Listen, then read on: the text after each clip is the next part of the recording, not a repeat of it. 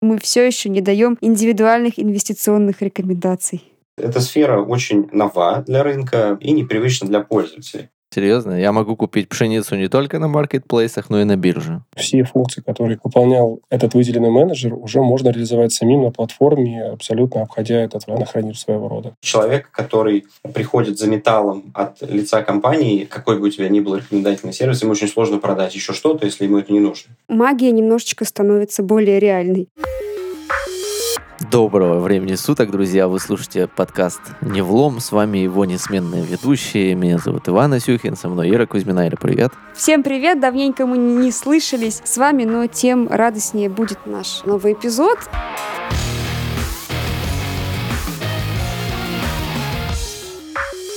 Вот с чего хотели бы начать.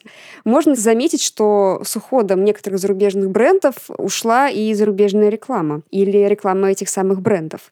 Например, меньше стало рекламы каких-нибудь порошков, каких-нибудь шоколадных батончиков и так далее. Ну, даже если эти бренды не ушли с наших полок, то они сократили расходы на рекламу, но, тем не менее, в это место пусто не бывает, и это место заняла реклама маркетплейсов в том числе. Я думаю, мы все много видели подобных роликов. Некоторые рекламные песни прочно засели э, в нашей памяти. Руки за грибуки. Это на самом деле вполне оправданно, как мне кажется, потому что на этих маркетплейсах можно купить очень много разных брендов, в том числе, наверное, ушедшие и ушедшие не до конца, но тем не менее. Они все есть, и это такое тоже примета нашего времени, что появляются большие маркетплейсы, и мы уже от интернет-шоппинга в условно стационарных интернет-магазинах переходим на большие торговые площадки. Для начала разберемся в вопросе, в чем вообще разница? Чем отличается интернет-магазин от маркетплейса? Интернет-магазин — это сайт, на котором одна компания продает товары потребителям, а marketplace — это площадка, где таких компаний,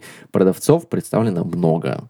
Marketplace — это очень удобно. Ну, с этим сложно поспорить. Мне чем нравится вообще Marketplace, если уж говорить об этом? Вот офлайн магазин. Ты в него пришел, смотришь кроссовки, продавец тебе такой, вообще, это классная модель, не пожалеете, берите, пожалуйста. Ты по сторонам озираешься, а у тебя некого спросить вообще, а как они? Стоит брать-то их или нет? А тут ты открыл приложение, посмотрел, 400 человек помимо тебя купили эти кроссовки, и там 200 из них написали отзывы и рассказали о, том, как вообще их носить, удобно, неудобно, маломерят, не маломерят, сколько таскаются, как пачкаются, полностью тебе все описали, некоторые сняли даже видео на это, и ты такой, угу, ну, значит, беру я их или не беру, тут уже определяешься.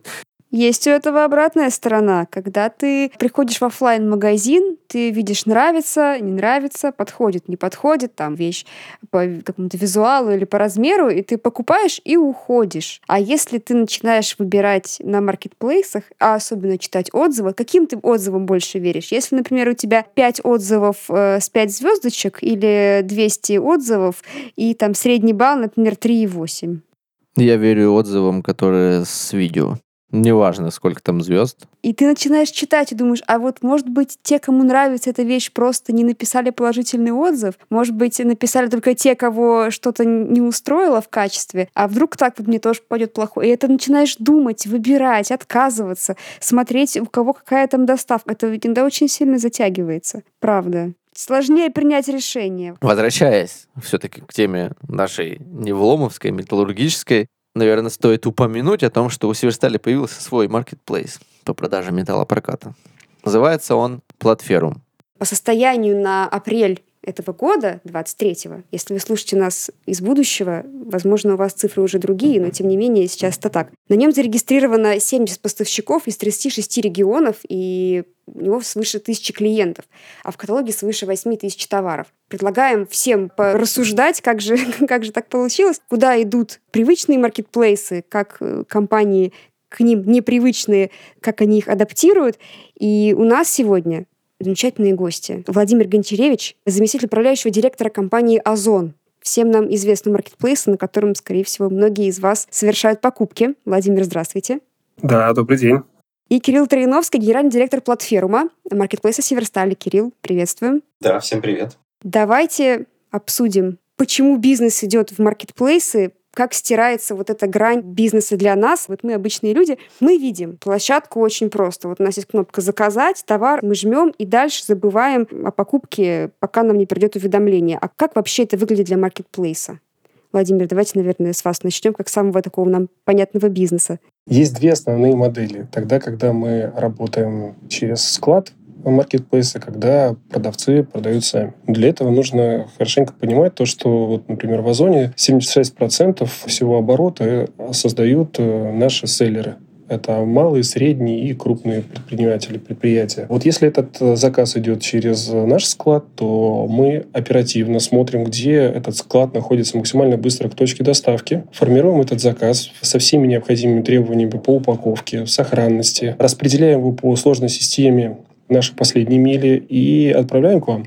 Но здесь нужно понимать, страна у нас большая, Скорость доставки сейчас, наверное, один из основных элементов, на которые смотрят покупатели.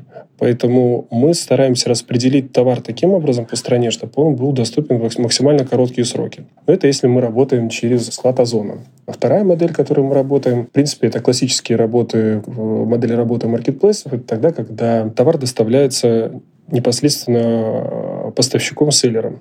Здесь мы уже немножко меньше контролируем процесс, но, безусловно, требуем сделать так, чтобы селлер и поставщик исполнял наши требования, исполнял все срок. В этот момент селлер готовит по требованиям такой же сохранности и безопасности этот товар, упаковывает его, маркирует его правильным образом и передает службу доставки служба доставки уже начинает здесь свою работу и точно так же оперативно передает этот товар уже к конечному покупателю. В целом магия немножечко становится более реальной. Кирилл, а как работает платформа в этом плане? Ведь у поставщиков таких скажем, потребительских товаров там уже все произведено и все более-менее понятно. А вот в металлургии и вообще, кто клиент этого металлургического маркетплейса и как вот он совершает заказ, есть ли у него какие-то особенности в этом плане?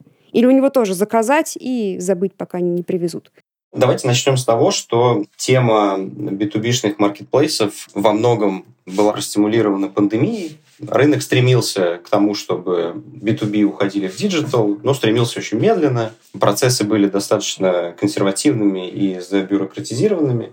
Пандемия в этом плане дала очень сильный толчок и пользовательскому пониманию, что интернет это удобно, безопасно и быстро, и оказало существенное влияние на переход B2B в цифру. Но, тем не менее, эта сфера очень нова для рынка и непривычна для пользователей. В случае с платформом наш клиент — это клиент малого среднего бизнеса, и работаем мы на вторичном рынке. Что такое вторичный рынок? По сути, это складская торговля. То есть мы не работаем напрямую с заводами, которые продукцию производят. Нашими поставщиками являются те, у кого на складах уже лежит металл в понятных э, товарных категориях, в понятных SKU, который может быть сразу продан покупателю. А покупатель — это малый и средний бизнес, который приобретает э, металл как сырье для того, чтобы его переработать и произвести там забор, лавочку, опоры какие-то, там, мусорку неважно. В этой связи у нас, с одной стороны, задача была сделать процесс покупки максимально приближенный к тому, к чему привыкли физики. С другой стороны, соблюсти те э, процессы и тот документооборот, который есть в B2B, потому что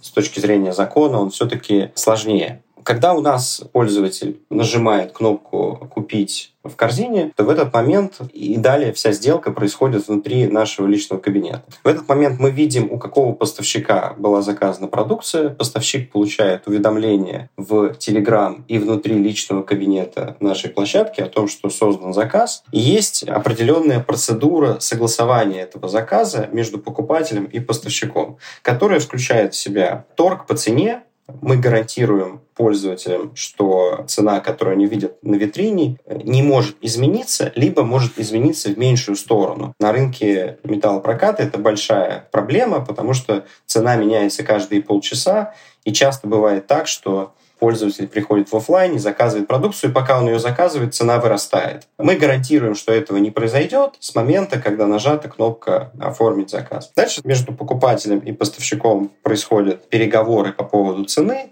Цена либо остается такой, какой она была, либо поставщик может дать скидку. После этого генерируется счет, все необходимые документы для отгрузки, поставщик соглашается с этими документами и с финальным оффером покупателю. Покупатель соглашается, что он готов за эти деньги все приобрести. И происходит отгрузка. После отгрузки покупатель заходит в личный кабинет, говорит, что он получил заказ. И после этого мы переводим деньги поставщику.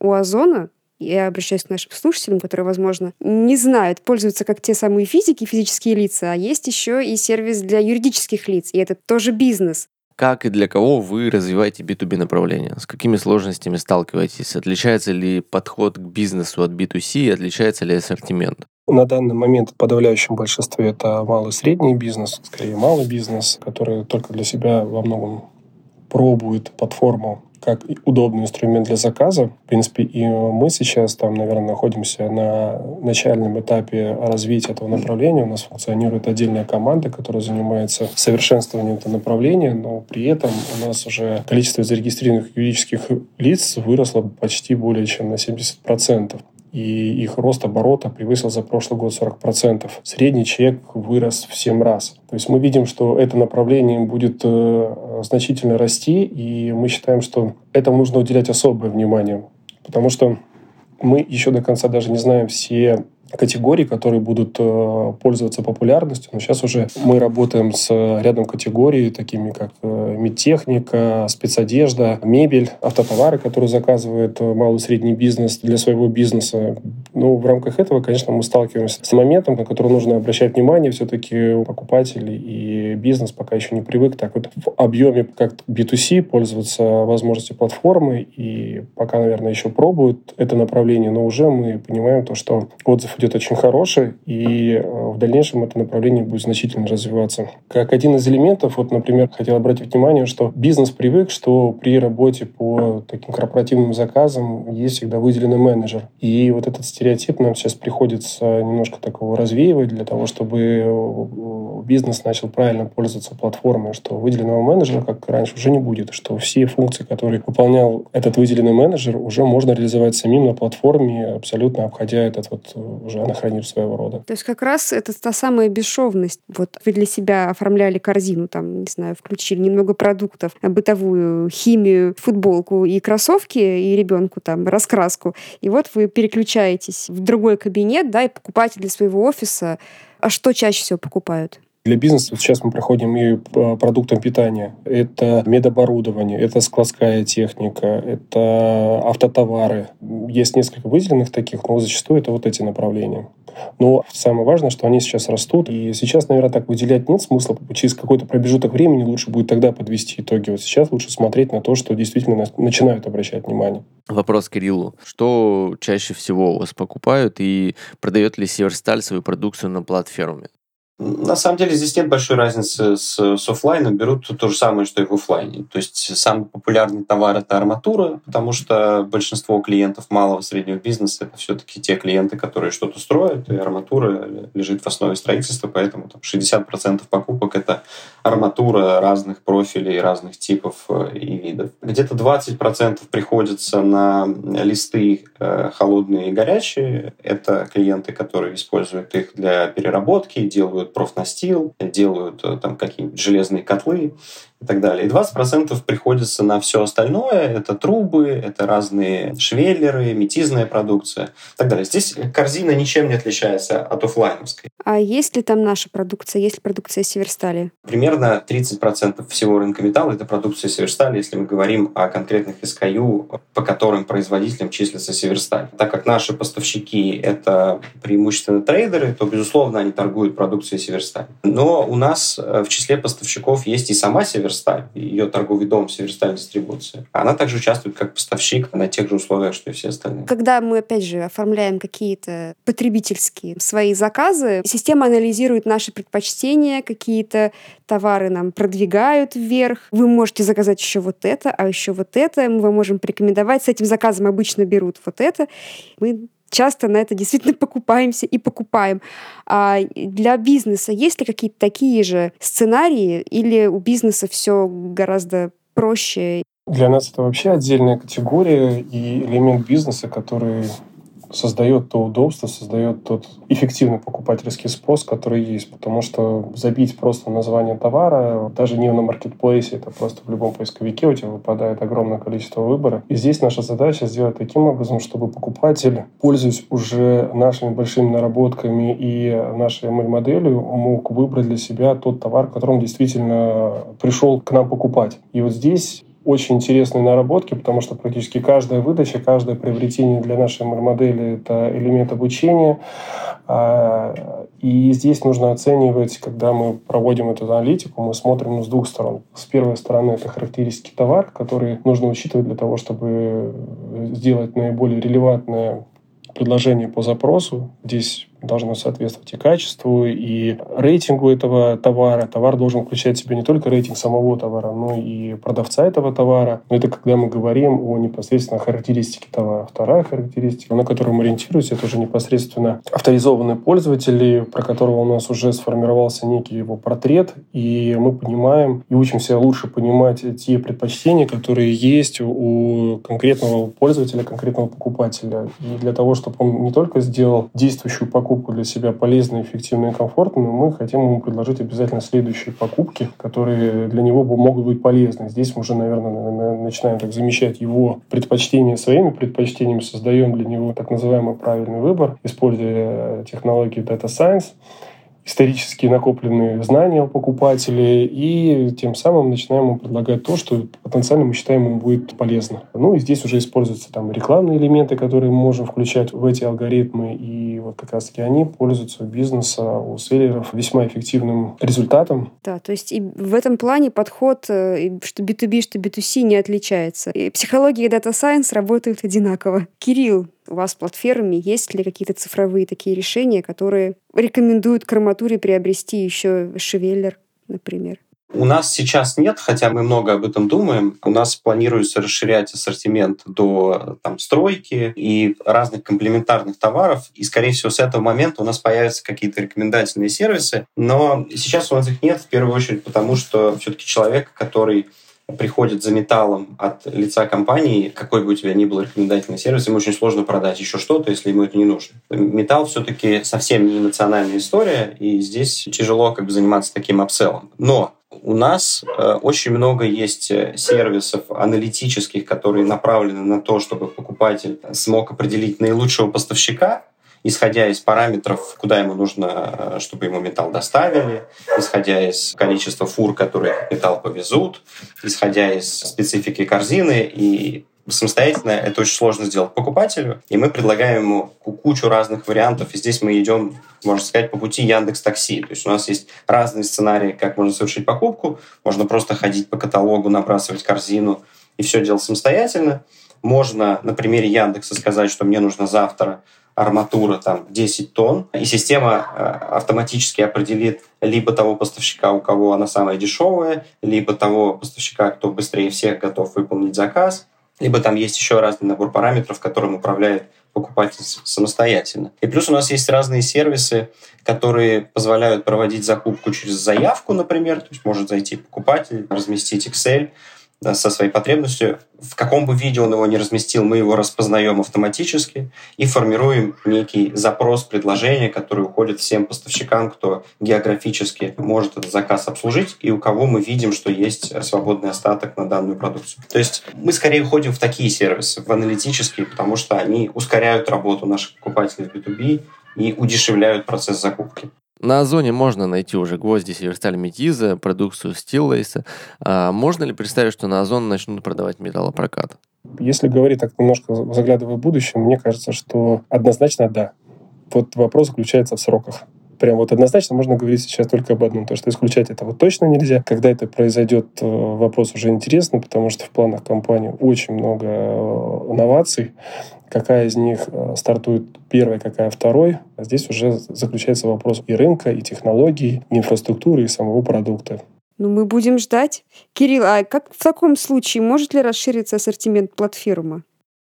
Ассортимент платформы будет расширяться безотносительно того, появится металл на Озоне или нет, потому что мы в целом стремимся создать э, большой строительный маркетплейс в B2B. А что касается металла на Озоне, мне кажется, вообще классная история, потому что сама по себе конкуренция — это очень здорово, и она поможет нам mindset клиента менять.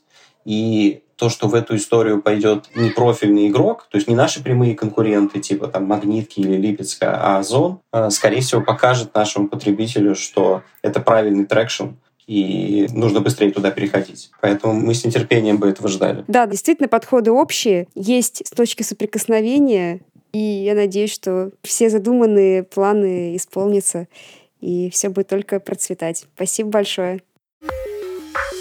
Как вы помните, у нас в прошлом нашем выпуске, который был в феврале аж, э, был посвящен нашим операционным результатам за 2022 год, и мы ввели новую рубрику. Кстати, нет названия пока что. Если у вас есть варианты, пишите везде в комментариях, как бы нам ее назвать. Но в ней мы выясняем, чем живут наши розничные инвесторы. Как мы выяснили, их называют пульсяне. Это подписчики блогов Северстали в Пульсе, Смартлабе, Профите и прочих сетях социальных для розничных инвесторов. Тех, кто покупает наши акции на бирже. И мы снова приветствуем Ксению Кайдашову, которая расскажет нам, чем же они живут и что же их интересовало за последнее время. Ксюша, привет. Привет.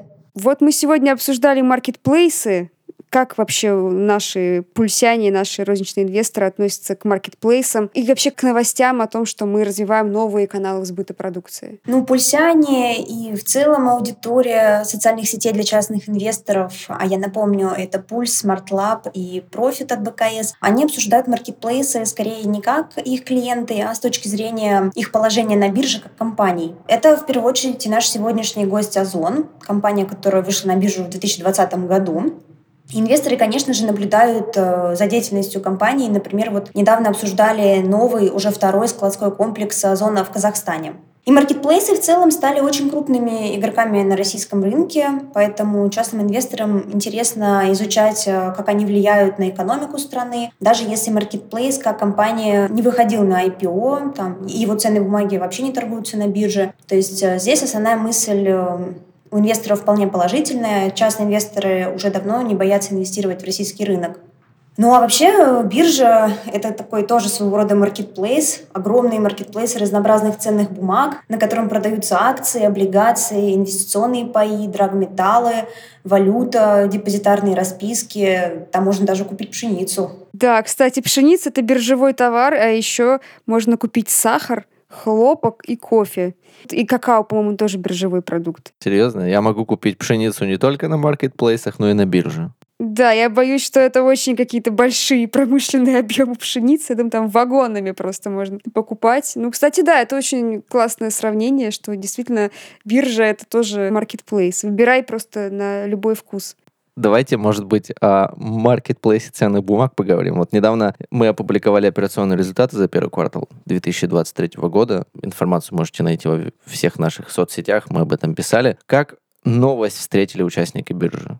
Да, в наших социальных сетях для частных инвесторов э, мы недавно опубликовали операционные результаты, так что подписывайтесь на наш пульс, Smart Lab, Profit, э, найдете там эти посты, можете ознакомиться э, с цифрами. В них инвесторы увидели неплохой результат нашей работы и сообщали, что на их фоне докупили еще акции Северстали. А, многие отмечали, что делают эти покупки на долгий срок, что, собственно, и характерно для наших акций. Их часто приобретают для долгосрочного инвестирования, а это 10 и более лет. Конечно же, есть, а, как всегда, много вопросов о дивидендах. К сожалению, пока ясности нет, когда выплаты возобновятся, а, так как сохраняется высокая экономическая неопределенность во всем мире. Это, конечно, грустная новость, но мы благодарны, что многие инвесторы относятся к этому с пониманием. Мы прочитали много комментариев с поддержкой и твердой верой э, в то, что мы возобновим выплату дивидендов, как только ситуация нормализуется. И это, собственно, правда. В диалогах между собой инвесторы советуют друг другу покупать акции Северстали, потому что видят в нас хорошую, надежную компанию, которую нужно достойно пережить трудные времена. Вот. Ну а если переходить от слов конкретики, то в феврале и в марте 2023 года наша акция входила в топ-10 самых популярных акций на Мосбирже, так называемый народный портфель. Один из инвесторов отметил, что ему нравится, когда бизнес продолжает развиваться в сложные времена, скрупулезно работает над э, удерживанием роста операционных расходов, ищет новые рынки сбыта, поэтому ему так нравится Северсталь. Супер. Вот, и я хочу сказать, что это взаимно. Да, это правда. Да, это точно взаимно, мы тоже очень любим наших инвесторов. И мы повторяем, что несмотря на то, что нам так нравятся наши акции, мы все еще не даем индивидуальных инвестиционных рекомендаций. А мне, знаете, что нравится?